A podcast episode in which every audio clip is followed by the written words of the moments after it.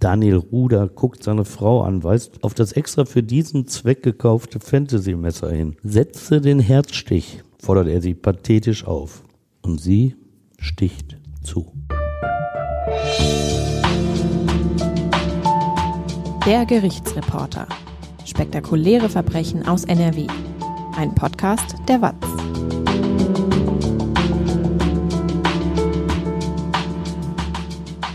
Hallo und willkommen zum Podcast. Ich bin Brinja Bormann und bei mir ist Stefan Wette. Hallo Stefan. Hallo Brinja.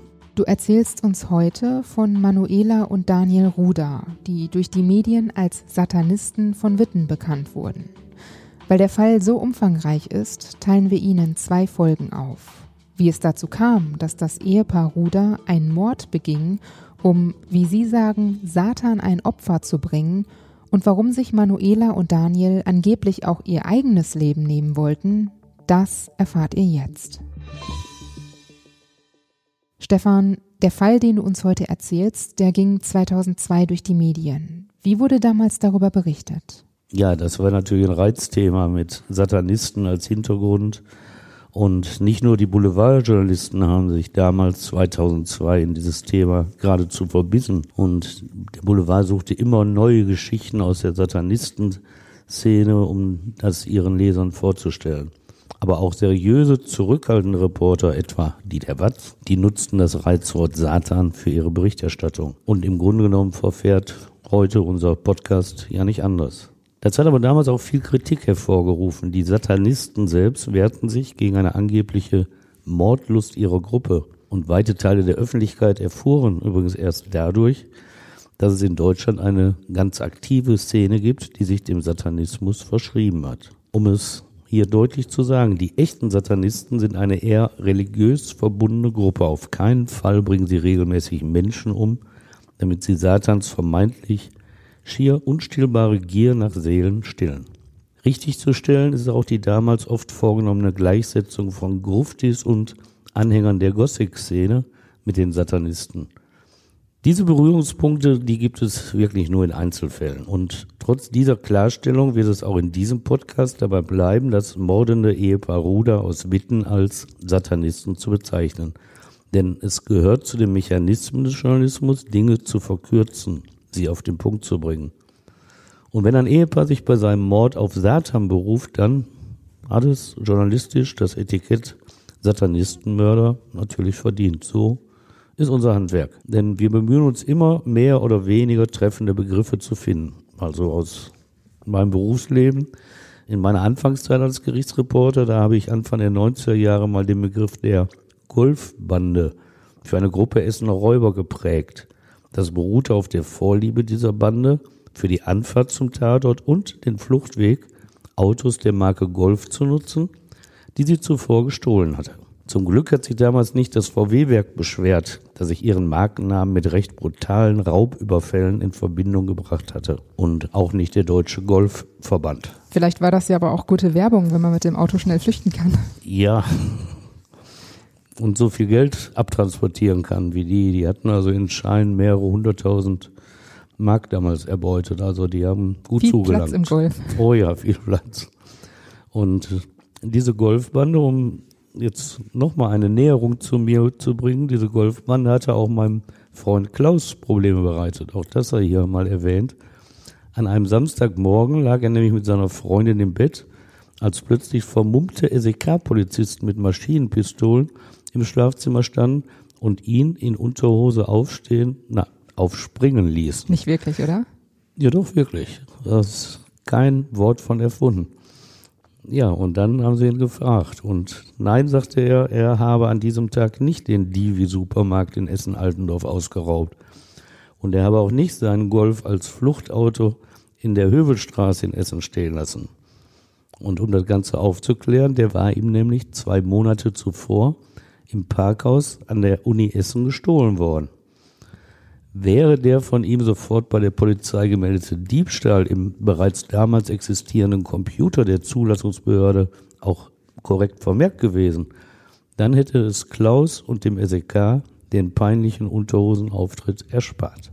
Aber wirklich das nur am Rande, um die Neigung des Journalisten zu treffenden Begriffen zu beschreiben. Meine Golfbande fand Jahre später sogar Eingang in eine Verfügung, also eine amtliche Verfügung des NRW-Innenministeriums. Und in dem Behördenschreiben war tatsächlich die Rede von Straftaten der Golfbande. So hatte der Begriff Golfbande ein Eigenleben entwickelt, das von mir nie im Voraus geahnt worden war.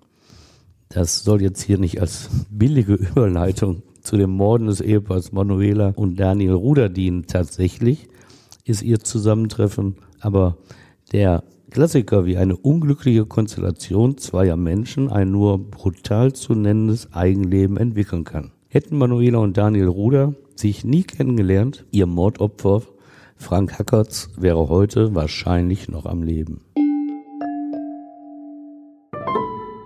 Kennt ihr schon unsere True Crime Seite Akte NRW? Hier gibt es spannende Berichte zu Kriminalfällen aus der Region, wie der Geiselnahme von Gladbeck 1988.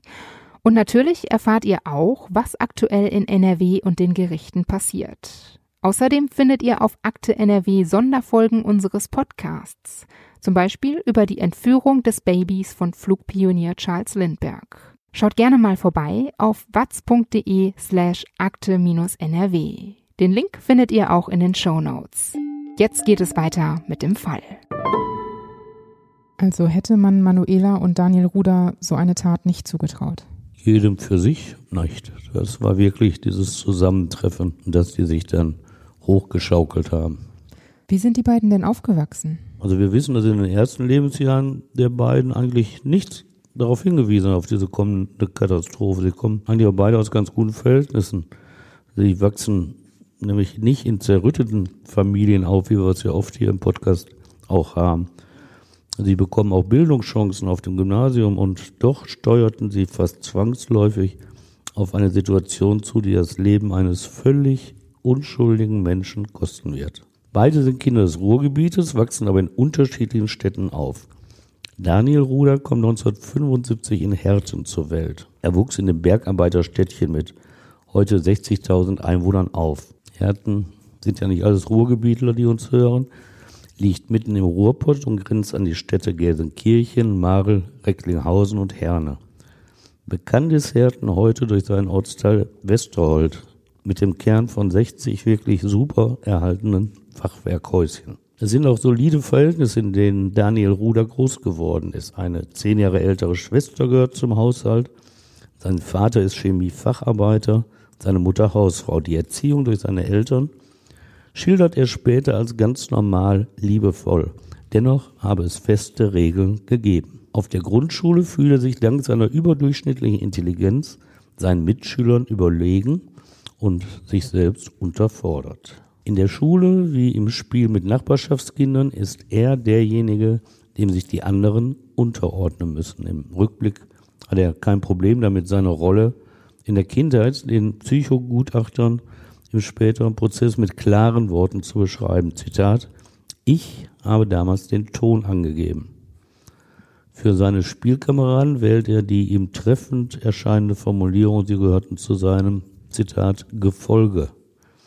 Nein, sympathisch macht ihn diese Wortwahl nicht gerade. Aber Daniel Ruder ist den anderen Kindern im Grundschulalter tatsächlich überlegen. Das ändert sich schlagartig, als er zum Gymnasium wechselt. Jetzt werden die Anforderungen größer und er trifft auf Mitschüler mit weit mehr Intelligenz, die den Lernstoff leichter bewältigen als er. Doch er nimmt diese Herausforderung nicht an, sondern reagiert nach außen eher passiv, grenzt sich ab von seinen Mitschülern. Mit zwölf Jahren, so beschreibt er selbst, will er eine, Zitat, innere Leere gespürt und erste Visionen vor Augen gehabt haben, in denen er anderen Menschen die Köpfe abgebissen habe. Er sagt, er sei zu dieser Zeit schon, seine eigenen Worte, gierig nach Blut gewesen. Und andere Menschen seien ihm ein Gräuel gewesen. Mit zwölf Jahren, wie kommt er denn auf solche Vorstellungen? Es besteht wie immer die Möglichkeit, dass er natürlich ein bisschen später den Gutachtern das ein bisschen dicker aufträgt. Aber es gibt natürlich auch Kinder, die schon verhaltensgestört sind. Mich hat ja so beeindruckt der Essener Frauenmörder Ulrich Schmidt, den hatten wir schon im Podcast, der, glaube ich, als Siebenjährige nachts ohne jede Angst durch den Wald ging. Das ist ja auch eine Verhaltensstörung. Also sowas gibt es. Und Zum Glück sind ja die, über die wir hier sprechen, alles Ausnahmen des normalen Lebens. Aber diese Auswüchse existieren halt. Ja, man sieht daran, dass seine Mitschüler ihm aber nicht gleichgültig waren, wenn er so über die spricht. Und als er auf dem Gymnasium versagte, da hatte er den Eindruck, die besseren Mitschüler, die hätten ihn sogar ausgelacht. Und seine Reaktion darauf, die spiegelt dann die Überheblichkeit wider, die er so oft in seinem Leben zeigt. Geistig, sagt er, standen die völlig unter mir. Sie waren niedere Lebensformen. Das hält ihn übrigens nicht davon ab, sich mit ihnen körperlich auseinanderzusetzen, sich mit ihnen zu prügeln. Und mit 14, jetzt kommt's, da will er eine Vision im Klassenzimmer gespürt haben. Ein Mann habe sich ihm als Samuel vorgestellt und einen Rat gegeben. Er müsse den zweiten Teil seiner Seele finden, um diese innere Leere zu füllen. Die sechste Klasse des Gymnasiums wiederholt er schon, aber das reicht nicht. Er kommt nicht weiter. Daniel Ruder wechselt zur Realschule, kommt dort besser zurecht und beendet diese mit der Fachoberschulreife. Danach beginnt er eine Ausbildung zum Automobilkaufmann. Spaß, sagt er, macht ihm das alles nicht. In seiner Freizeit schließt er sich deshalb einer Gruppe Skinheads an. Schnell nahm er bei ihnen eine Führungsrolle ein, agierte als Kameradschaftsführer in seiner Dorstener Gruppe von Skinheads aber auch daran verlor er nach kurzer Zeit wieder die Lust. Die anderen Skins schienen ihm mal wieder geistig unterlegen, waren nichts anderes als seine Worte Sonderschüler und Dummköpfe. Privat nahm er immer mehr die Rolle des Außenseiters an, sympathisierte mit rechtsextremen Ideen und beschäftigte sich mit religiösen Lehren, die er selbst als zum Teil abartig empfand. Obwohl er nach seiner Bundeswehrzeit eine feste Anstellung bei einer Autoteilefirma bekam und dort erfolgreich wirkte, mimte er privat weiter den Außenseiter. Besonders angetan hatte es ihm jetzt der Satanismus. Für jeden deutlich zu sehen, hatte er sich als Symbol dessen ein umgekehrtes Kreuz auf der Stirn eingeritzt. In seiner Freizeit wirkte er anderen gegenüber gerne bedrohlich, schikanierte Schwächere. Davon nichts ahnend zeigte sein Chef sich sehr zufrieden mit ihm. Er bot ihm sogar die Filialleitung in einer anderen Stadt an. Die Suche von Daniel Ruder nach dem zweiten Teil seiner Seele, die hielt an. Immerhin hatte er bei der Beschäftigung mit satanischen Lehrinhalten herausgefunden, dass der Samuel aus seiner Vision im Klassenzimmer niemand anderes war als Satan persönlich. Diese Erkenntnis, sagte er später, die habe ihn getroffen wie ein Faustschlag. Was weiß man denn eigentlich über seine spätere Ehefrau? Wie ist sie aufgewachsen? Ähnlich bürgerlich, aber 34 Kilometer südlich von Daniel Ruders Geburtsstadt Herten, nämlich in Witten am Südrand des Ruhrgebietes. Manuela ist 1978 geboren, ist also knapp drei Jahre jünger als Daniel. Aber ihr Leben verläuft fast parallel zu seinem. Beide haben ähnliche Startbedingungen. Damit fängt es schon an. Witten ist in den 70er Jahren des vergangenen Jahrhunderts ebenfalls von der Industrie geprägt. Hier ist es nicht die Zeche, sondern ein großes Edelstahlwerk, das den direkt an der Ruhr zwischen Bochum, Hattingen und Dortmund gelegenen Ort prägt. Mit 96.000 Einwohnern ist Witten nur ein wenig größer als Herten im Ruhrgebiet mit seinen knapp über 5 Millionen Einwohnern, also fast ein Dorf. Manuela wächst als Einzelkind auf. Ihr Elternhaus ist bürgerlich. Der Vater arbeitet bei der Bahn hat das Tischlerhandwerk ursprünglich erlernt. Die Mutter ist Hausfrau. Wie Manuela ihr Elternhaus im Rückblick beurteilt? Zitat, ganz tolle Eltern, spitze. Als liebevoll beschreibt sie die beiden. Der Vater sei der ruhige Charakter, die Mutter temperamentvoll. Die beiden hätten sie immer gut behandelt, seien immer für sie da gewesen. Kurz gesagt, mit ihren eigenen Worten, sie sind die Liebe in Person. Und dies erzählt die 23 Jahre alte Manuela ihrem Psychogutachtern in einem Moment, als sie in U-Haft sitzt, weil sie einem völlig unschuldigen Mann 66 Mal ein Messer in den Körper gerammt hatte. Doch auch sie hat eine Ader für Liebe. Gab es denn Anzeichen dafür, dass sie zu so einer brutalen Tat in der Lage ist? Auch bei ihr gar nichts. Die ersten Lebensjahre verlaufen unproblematisch. Sie fällt nicht auf, ist nicht aggressiv. Sie geht zur Grundschule, das Lernen verursacht ihr dort keine Probleme. Nach vier Jahren wechselt sie zum Gymnasium. Auch das ist zunächst kein Problem. Zu Beginn der Pubertät beginnt sie aufzufallen, verändert ihr Äußeres und kommt erstmals mit einem Irokesen-Haarschnitt nach Hause. Fasziniert hatte sie das Leben am Rande der Gesellschaft, die Provokation durch ein schrilles Aussehen bereits als sie acht oder neun Jahre alt war. Da hatte sie angesichts eines Mannes mit einem roten Irokesenhaarschnitt zu den Eltern gesagt, so wolle sie auch einmal aussehen. Begeistert waren Mutter und Vater von dem Spruch der kleinen Tochter sicherlich nicht. Und die Freude der Eltern hielt sich auch in Grenzen, als Manuela mit 13 Jahren zur Wittener Punker-Szene gehörte. Damals fing sie auch an, öfter in der Schule zu fehlen, den Unterricht zu schwänzen. Die Eltern seien damit nicht einverstanden gewesen. Das ändert sie selbst. Aber was sollten sie machen? Hausarrest hatten sie mal verhängt, aber da ist sie eben durchs Fenster gesprungen und war weg. Sie strapaziert die Toleranz ihrer Eltern nicht nur durch ihre Haare, die mal blau, mal grün gefärbt sind. Die Diskussion mit ihr gestalten sich immer schwieriger. Dass die Sicherheitsnadeln in ihrem Gesicht Entzündungen verursachen, nimmt sie hin. Immerhin hält sie auf dem Gymnasium durch. Bis zum Abitur schafft sie es allerdings nicht. Sie verlässt die Penne nach der zehnten Klasse mit der mittleren Reife. Und was macht sie dann? Nichts. Das passte dann auch wieder gut zur Pubertätzeit. Eine Ausbildung strebt Manuela nicht an. Die Punker-Szene liegt jetzt auch hinter ihr. Die Leute haben für sie zu wenig Tiefgang. Ihre schwarze Kleidung zeigt jetzt die Zugehörigkeit zu den Gruftis. Sie verdient sich Geld mit dem Kellnern in einer Wittener Kneipe. 18 Jahre alt ist sie, als diese schließt. Sie sucht eine Alternative und wo findet sie die? In Schottland, wo sie in einem Hotel jobben wird. Unterkunft findet sie bei einem, ich muss den Begriff nochmal mir genau angucken, Ganzkörper-Tätowierten also einem 62-Jährigen, der nach ihren Worten in einer Höhle lebt. In einer Höhle? Was es in Schottland alles so gibt. Sie arbeitet dann noch in einem Gothic Club in London, bevor sie im Sommer 1997 wieder bei ihren Eltern in Witten auftaucht. Nicht ganz konsequent arbeitet sie jetzt in einem Café in Witten. Kompromissbereit schwächt sie ein wenig ihren Irokesenschnitt ab, trägt auch nur gemäßigt schwarze Kleidung. Aber ihre Tattoos und ihr Piercing in der Lippe versteckt sie nicht, wie auch. So verdient sie im Bäckereicafé das Geld für die eigene Wohnung, die sie in Witten bezogen hat. Sie ist sich schon lange bewusst, dass sie nicht so ganz in diese Welt passt. Mit 14 Jahren plant sie ihren ersten Selbstmord, den allerdings ihre Mutter verhindert. Mit 14 Jahren schon? Mit 14 Jahren. Du erinnerst dich, dass sie ja schon mit acht Jahren ein bisschen seltsam war. Obwohl das mit dem Irokesenschnitt im Roten kann natürlich auch Spielerei einer Achtjährigen sein. Ne? Wie ihr späterer Ehemann kommt auch sie nicht zurecht mit den Menschen. Alles einheitsbrei, sagt sie. Die Punker zu flach. Immer nur Gespräch über Alkohol und Drogen. Nee, das ist nichts für sie.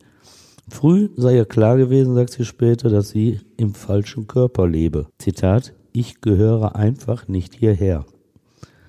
Ein Mittelaltermarkt, der gibt ihr Stütze. Das sei schön gewesen. Sie glaubt auch, schon einmal in dieser Zeit gelebt zu haben. Manuela kommt auch mit der Gothic-Szene nicht gut zurecht. Sie spricht von Wochenendmitgliedern.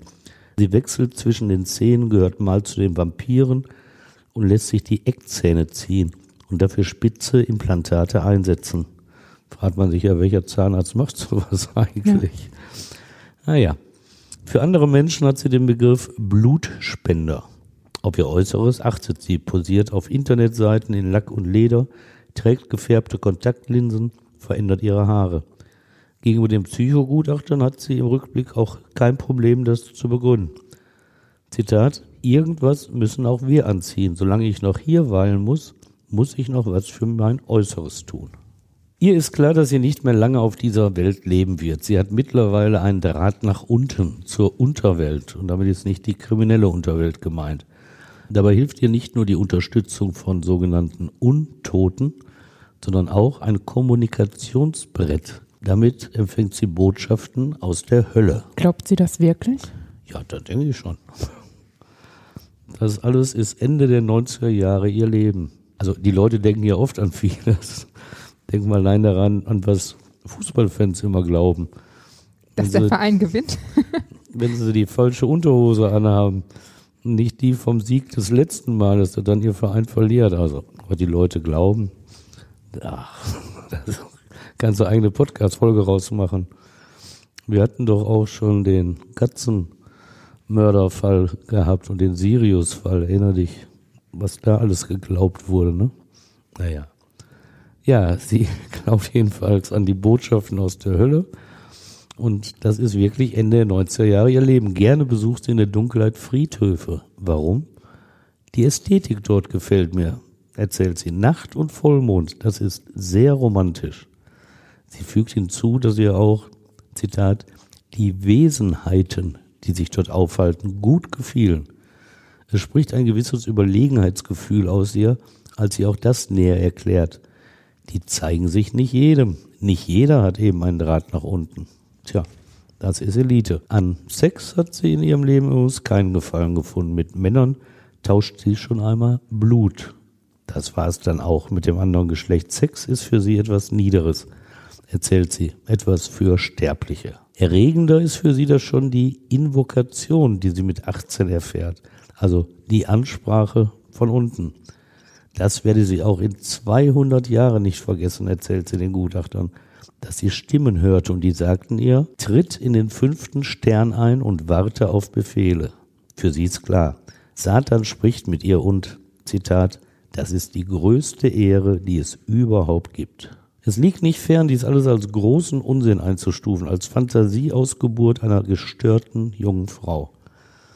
Dazu gehört dann auch, dass Manuela 1999 am Vorabend vor Halloween dem Satan ihre Seele verschrieben haben will. Sie fügt hinzu, dass dies schon eine Auszeichnung sei. Denn Satan, so erklärt sie es den Normalsterblichen in Person der Psychogutachter, nimmt nicht jeden in sein Reich auf, nur die, die er für würdig hält. Sie erklärt dann noch, dass es Dämonen in verschiedenen äußeren Formen gibt, mit und ohne Schwingen, als Vampire, als niedere und höhere Diener oder als Shapeshifter. Letzteres sind Wesen, die beliebig ihre Gestalt wechseln können und mal Pflanze, mal Tier sind, aber auch menschliche Rollen annehmen, etwa als Podcast-Moderatorin oder als Gerichtsreporter. Jetzt wird's richtig gruselig. Naja, wir sind ja zusammen hier. Ja. ja, ja, so ein Leben als Shapeshifter. Die Gutachter meinen, das Wechselspiel der Dämonen erinnere ja sehr an einschlägige Videospiele. Aber diesen Einwand kontert Manuela. Ja, diese Spiele kenne sie, die seien ja übelste Blasphemie, also Teufelslästerung. Und dann gibt es auch noch den Sarg in ihrer Wohnung. 650 Mark hat er gekostet. So etwas gibt es nicht nur beim Bestatter, sondern in ihrem Fall im Gosseck Store. Geschlafen hat sie daran ganz gerne, was problemlos sei. Zitat, ich drehe mich nicht im Schlaf. Also wirklich bequem stelle ich mir das jetzt aber trotzdem nicht vor. Weil du dich drehst im Schlaf. ich drehe mich im Schlaf. Ich hätte immer so gedacht, dass ich da nicht rauskomme, weil man soll ja mit sowas nicht spielen. Das ist mein Aberglaube. In Sarg gehört man, wenn man tot ist und nicht. Jetzt habe ich, bin auch nie aus Spaß in einen Rollstuhl gestiegen, weil ich auch immer dachte, nee, auf einmal bist Bringt du drauf Unglück. angewiesen, ne? Hm. Bringt Unglück. Also das ist mein Aberglaube. Wie hat Manuela denn dann eigentlich Daniel kennengelernt?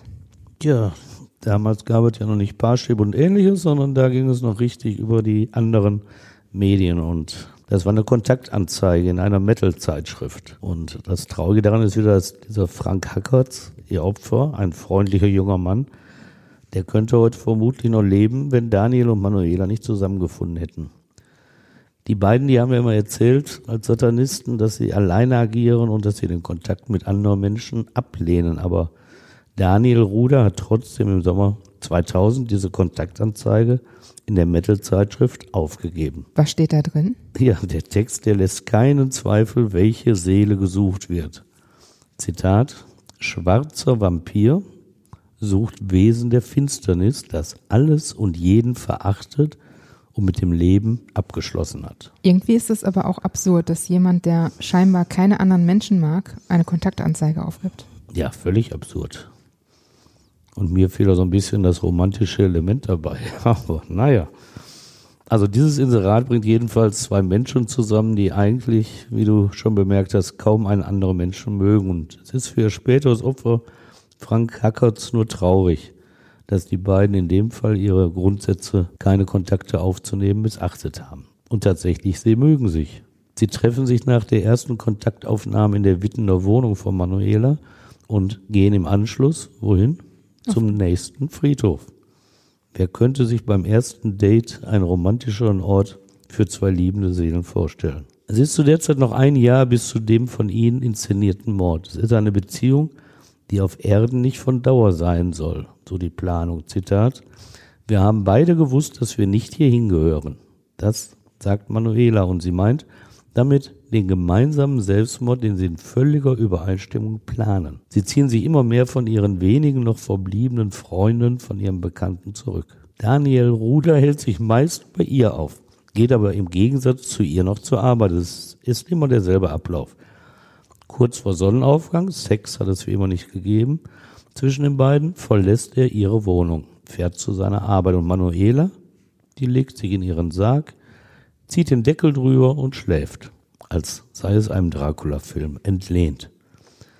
Die beiden pflegen ihren Hang zur Symbolik und diese an sich schrullige Neigung bestimmt die Zeit, die Frank Hackertz noch zu leben hat. Anfang April 2001, etwa ein Vierteljahr vor Hackerts schrecklichem Tod, hat Daniel Ruder wieder einmal eine Vision. Vier Zahlen bekommt er darin zu sehen. Hintereinander ergeben sie die 6667. Wer sich ein wenig mit dem Teufel beschäftigt hat, der weiß um die Symbolik zumindest der drei Sechsen als schon in der Bibel genannte Zeichen des Satans, des Antichristen. Hollywood hatte die Zahlenreihe 666 im Jahre 1976 in dem Horrorfilm Das Omen weltweit bekannt gemacht. Unter seinen Haaren am Hinterkopf verbarg der teuflisch böse kleine Damien die drei Ziffern in Form eines Muttermals.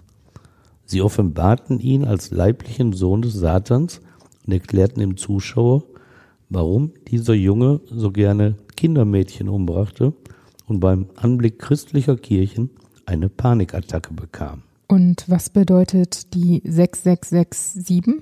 Da kommst du nicht drauf. Ach, du bist offenbar kein überzeugter Satanist. Für Manuela und Daniel, da benötigte diese Zahlenreihe gar keine weitere Erklärung. Daniel übersetzt die Vision. Die ersten beiden Ziffern, 6 und 6, das ist der 6.6., also der 6. Juni. Und das wird der Hochzeitstag sein. Und am 6.7., die beiden anderen Ziffern, da werden wir gemeinsam aus dem Leben scheiden. Ja, jetzt kann man ja immer viel erzählen und deshalb setzt Manuela sich hin und befragt ihr Orakel. Das ist so eine Geschichte aus Asche, da konnte sie tiefere Erkenntnisse herausschöpfen. Auch sie fand darin die sechs und die sieben. Und damit stand für beide fest, dass ihnen die Zahlen wieder mal von unten aus dem Reich des Teufels übermittelt worden waren. Welch enger Zusammenhang zwischen ihrer Hochzeit und ihrem Suizid bestand, das wussten beide schon lange. Denn heiraten wollten sie nur, weil sie sonst keine Möglichkeit sahen, nebeneinander in einem Grab beerdigt zu werden. Das ging eben nur als Ehepaar. Deshalb musste es vor dem Selbstmord die Trauung geben. Außenstehende hätten das Ganze zu diesem Zeitpunkt sicher noch als Spinnerei zweier Exzentriker betrachten können. Nicht schön, was die da planen, aber naja. Des Menschen Wille ist eben sein Himmelreich. Doch wahrhaft teuflisch war der weitere Plan. Manuela und Daniel Ruder, die sich selbst ja einzigartig und über allen anderen Menschen stehen wähnten, planten keinen schlichten Selbstmord im stillen Kämmerlein, nein, es sollte ein großer, ein großartiger Abgang werden. Was planten Sie? Ja, das wurde Ihnen natürlich auch wieder vorgegeben, denn zusätzlich zu der Zahlenvision hatte zumindest laut Daniel Ruder ein konkreter Befehl des Teufels gehört, nämlich töte, bringe Opfer, bringe die Seelen.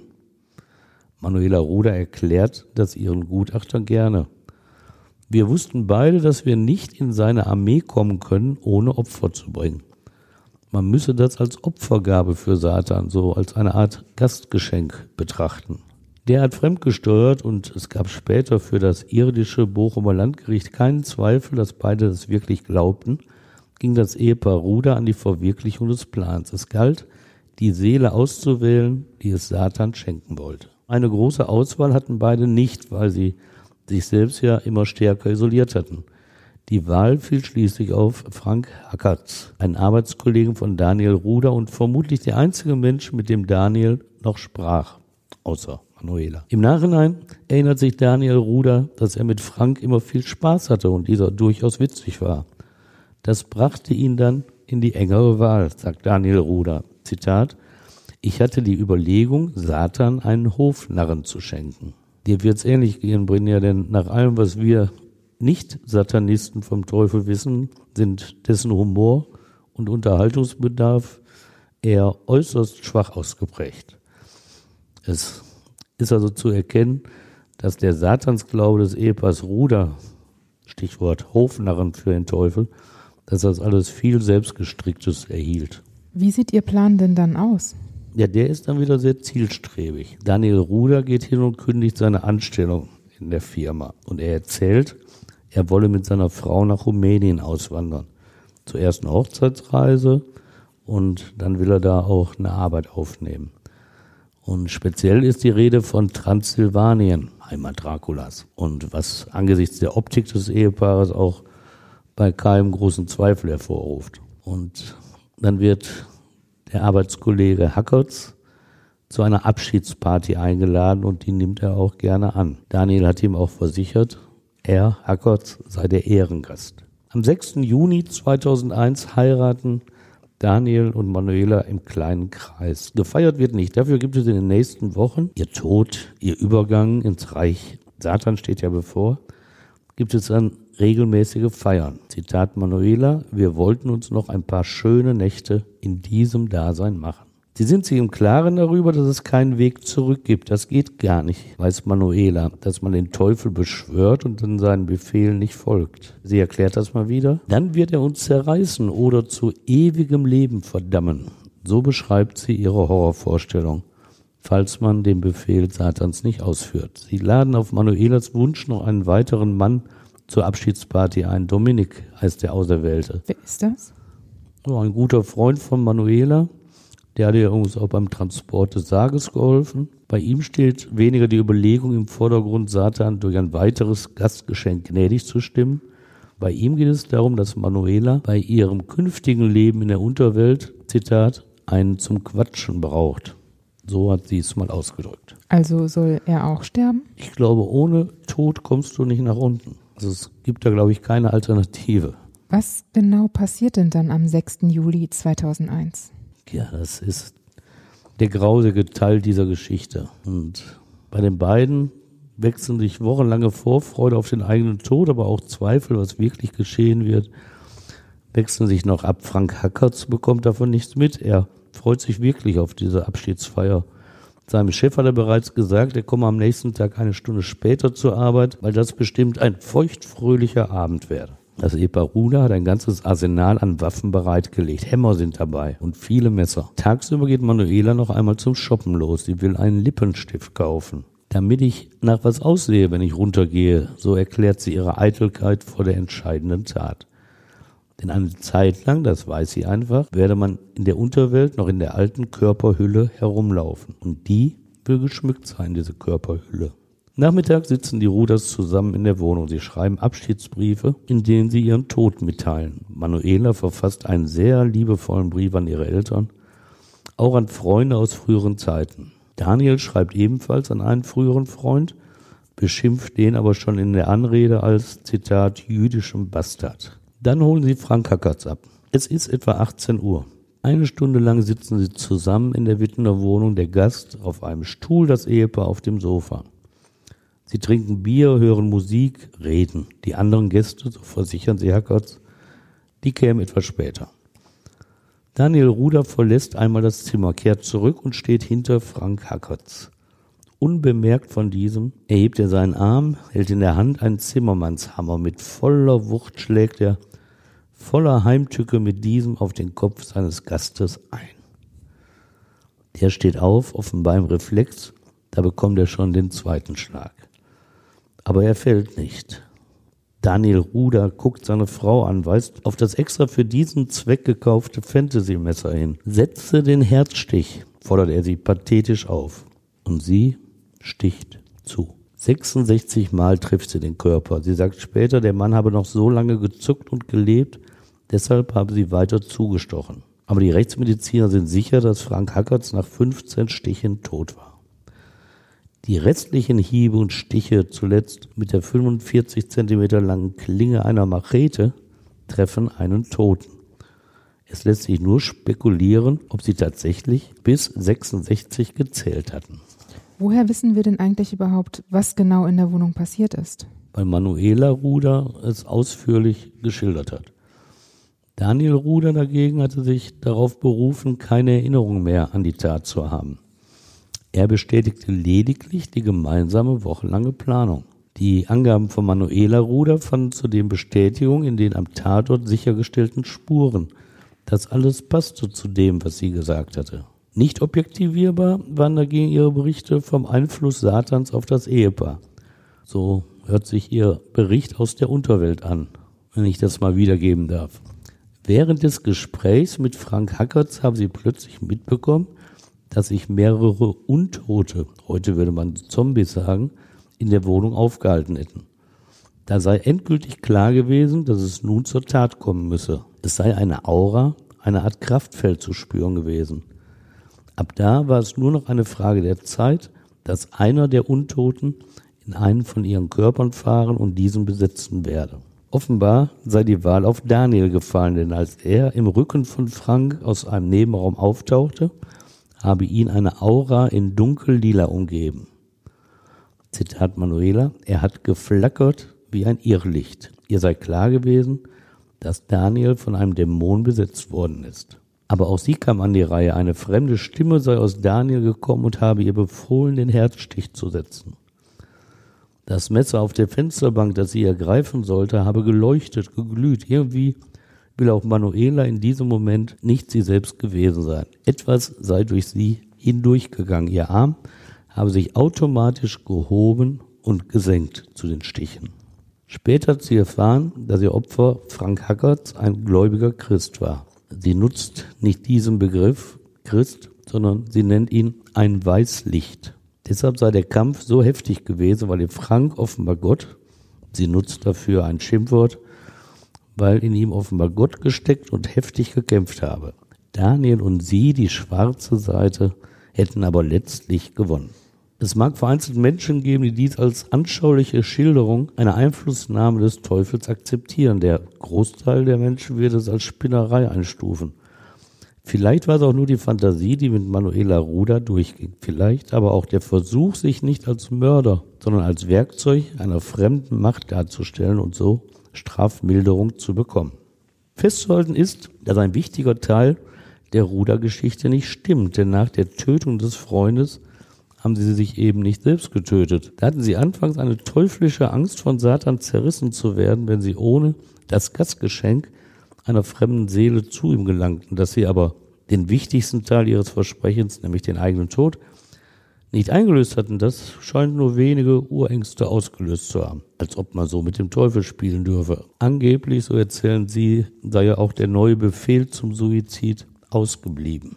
Was haben Sie denn eigentlich mit der Leiche gemacht? Da sind sie recht rational vorgegangen. Sie schieben zunächst das T-Shirt von Frank Hackertz hoch und schneiden ihm mit einem Skalpell ein umgedrehtes Pentagramm, ein Teufelssymbol, in die Haut. Diese Seele gehört Satan, soll das bedeuten. Dann knien sie neben der Leiche nieder, falten ihre Hände und richten ein Gebet an Satan. Anschließend laden sie Dominik aus. Sie merken nämlich, dass keine Untoten mehr in der Wohnung sind. Also, so ihre Logik, ist Satan mit dem einen Opfer zufrieden, will gar nicht mehr Seelen von ihnen. Zuvor hatten sie schon mit Teppichmessern, die sie für ihren Selbstmord gekauft hatten, an der Leiche ausprobiert, wie sich Pulsadern aufschneiden lassen. Ihnen sei dadurch klar geworden, dass es bis zum Verbluten ihrer Körper viel zu lange dauern würde. Deshalb hätten sie auch diesen Plan fallen gelassen. Sie wollten jetzt warten, bis ihre Körper wieder einmal besetzt würden, besetzt von Untoten. Das Ehepaar Ruder beschließt, in dieser Wohnung nicht mehr zu bleiben, ohne ihre Spuren zu beseitigen. Auch die Leiche lassen sie liegen. Gehen sie, steigen in ihr Auto. Sie fahren zu Manuelas Eltern, werfen dort den Abschiedsbrief ein.